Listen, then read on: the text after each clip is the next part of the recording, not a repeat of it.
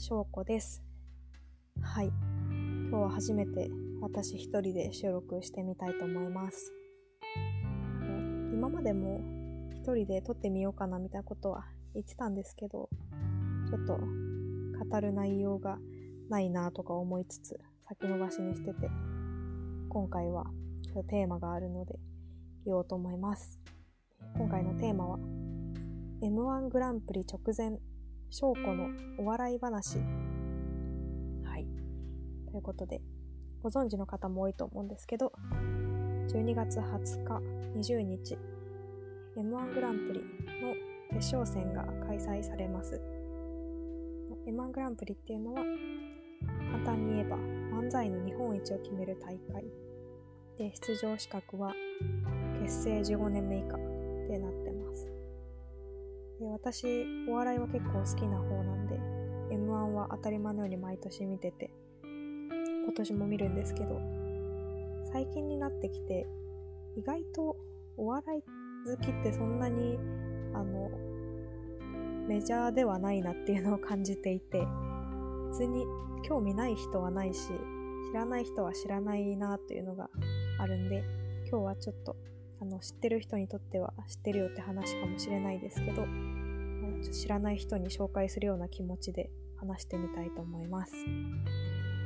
はい。ということで、えー今年の M1 決勝についていくつか紹介をしていきたいと思うんですけどまず今年のファイナリストえっ、と、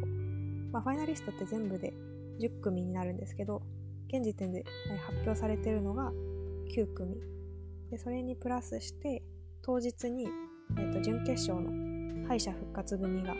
えー10組目として、えー全部で10組で戦うってことになります。で、今年の印象としては、関東芸人が結構多いですね。あの、オズワルドとか、ニューヨークとか、東京ホテイソンとか。あの、やっぱ M1 って関西の芸人が強くて、今年で m 1 1 6回目になるんですけど、その中でも優勝した関東芸人って結構少ないです。であのこれについては、ナイツの花輪が本であの書いてる内容で、本の題名が関東芸人はなぜ M1 で勝てないのかっていうやつなんですけど、それに関するインタビュー記事があのネットで出てて、それを読むと結構面白いです。あの出版社が出してる記事ですね。でナイツはずっと M1 決勝出てたんだけど、結局優勝はできず、で、今、花輪は M1 の決勝の審査員をやってます。で、まあ、あの、いくつか、ちょっと一部、花輪の説を紹介しますと、ぱ漫才は関西弁のしゃべくり漫才が起源だから関西勢は当たり前のように強いと。まあ、でそれに対して関東芸人はしゃべくりでは関西弁の勢いに勝てないと。なので今まで勝ってきたような関東芸人っていうのはいわゆるコント漫才であるっていうのを言ってます。コント漫才っていうのは漫才の中でコントをするような、例えば俺今からコンビニの店員やるからお前客やってってみたいなところですね。で、まあ、コントであれば芝居だからある程度あの太刀打ちができるけれども純粋なしゃべくりで言うとちょっと M1 では勝ち目がないんじゃないかみたいな話をしてます。で、ナイツ自身は浅草の寄席にずっと出てた芸人で、まあ寄席って1個のコンビの持ち時間が20分とかすごい長くて、まあ、それに対して M1 は3、4分とかが制限時間になるんで、まずもう使う筋肉っていうんですかね、全くタイプが違うっていうのも言ってて、まあ、いわば M1 っていうのは漫才っていう競技の中の一つの種目みたいなもんだっていうのを言ってますね。だからあの M1 向きの漫才っていうのはすごいボケ数が多くて勢いがすごくあって短時間で爆発力を起こせるようなやつだっていうのを言ってます。はいまあ、ここまではのナイツの花輪の完全に受け売りになるんで気になる人はネットで調べてみてくださいまあ確かにあの関西芸人っていうのは強くてで特にここ2年は優勝したのが霜降り明星とミルクボーイ。で両方吉本漫才劇場の所属だったんですね。吉本漫才劇場っていうのは大阪にある吉本の若手の劇場なんですけどその2組が m 1の前までは全国であんまり知名度なかったけど m 1で優勝してちゃんと売れたっていう感じになってて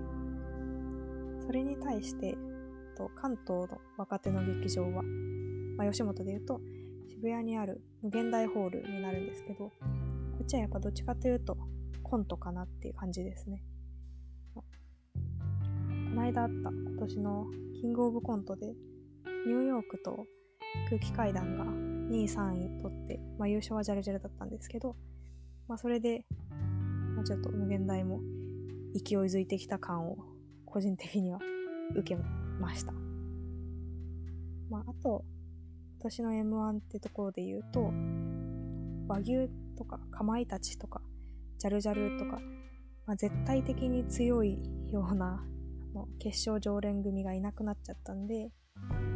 ちょっと、ファイナリストの顔ぶれは変わった感があるような気がします。まあ、あの、オズワルドとか2回目だし、見取り図はなんか常連な感じありますけど、東京ホテイソンとかは今までの準決勝に出てた人たちで、まあ、ただあの決勝には出てなかったけど準決勝には出てたんで、まあ、知名度はそこそこあるみたいな状態ですね。だからまあ今年パッと見て全然知らないなみたいな人は決勝いないけど顔ぶれというかはちょっと刷新された感もあるような気がします。まあその中で異彩を放ってるのはおいでやすこがっていうコンビでこれはピン芸人同士の、まあ、ユニットコンビ M1 用に即席で作ったコンビでして2人ともあの普段はピン芸人で活動しててピンとしては結構あの実力があるし有名です。であのピン芸人の大会である R1 グランプリも決勝に残ってたりします。あの R1 もこの間ちょうど今まで芸歴の制限なかったんだけど急に次から芸歴10年以内にしますとか言ってあのおいでやす小田とか急に出れなくなって大騒ぎみたいな話があったばっかりなんでこれでおいでやすこがが優勝したらすごいピン芸人の星みたいになりそうだなって思いますね。まあ、私の話で言うとお笑い結構好きっていうのはさっき言いましたけどこれやっぱり姉の影響が大きくて中学生ぐらいの時に姉がなんかあの追っかけってほどじゃないけどすごい芸人のファンをやっていて確かジャルジャルとか好きだったと思うんですけど、まあ、当時の若手大阪の若手がすごい好きだった。で私もそれにつられて見るようになったっていうのが大きいです。あの今誰が一番好きなのって聞かれると私は霜降り明星になるんですけどあの霜降りはめちゃめちゃ人気だし売れてるんで霜降りかよって感じあるかもしれないですけどあの YouTube を毎日上げてくれてるんでそれを見たりあとラジオを東京でも大阪でもやってるんで毎週両方ともすぐ聞いて割と生活の潤いを担っている感じです、まあ、あとはこれもちょっとミーハーっぽいけど金属バットとかも結構好きで、まあ、金属バットは今回準決勝で落ちてて敗者復活出るんであのもしかしたらあの敗者復活戦で上がってくるかもしれないんでちょっと応援をしてます。ただ金属バットは最近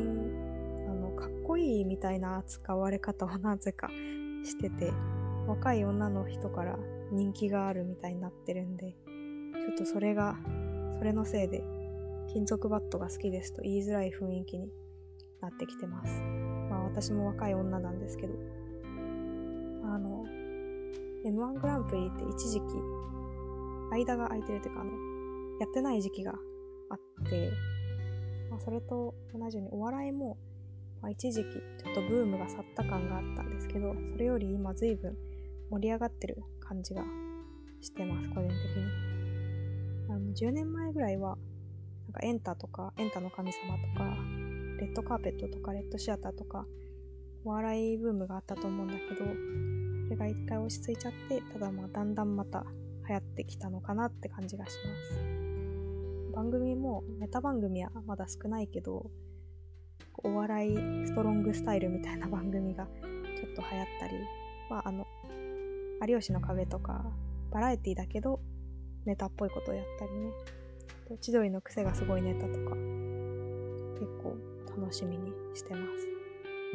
ということでまあ、M1、あさっては敗者復活から気合い入れてみようと思ってます。はい。一人でちょっと撮ってみましたが、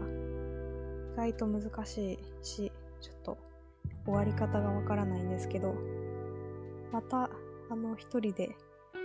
語りたいなと思うことがあったらやろうと思うんで、ぜひお願いします。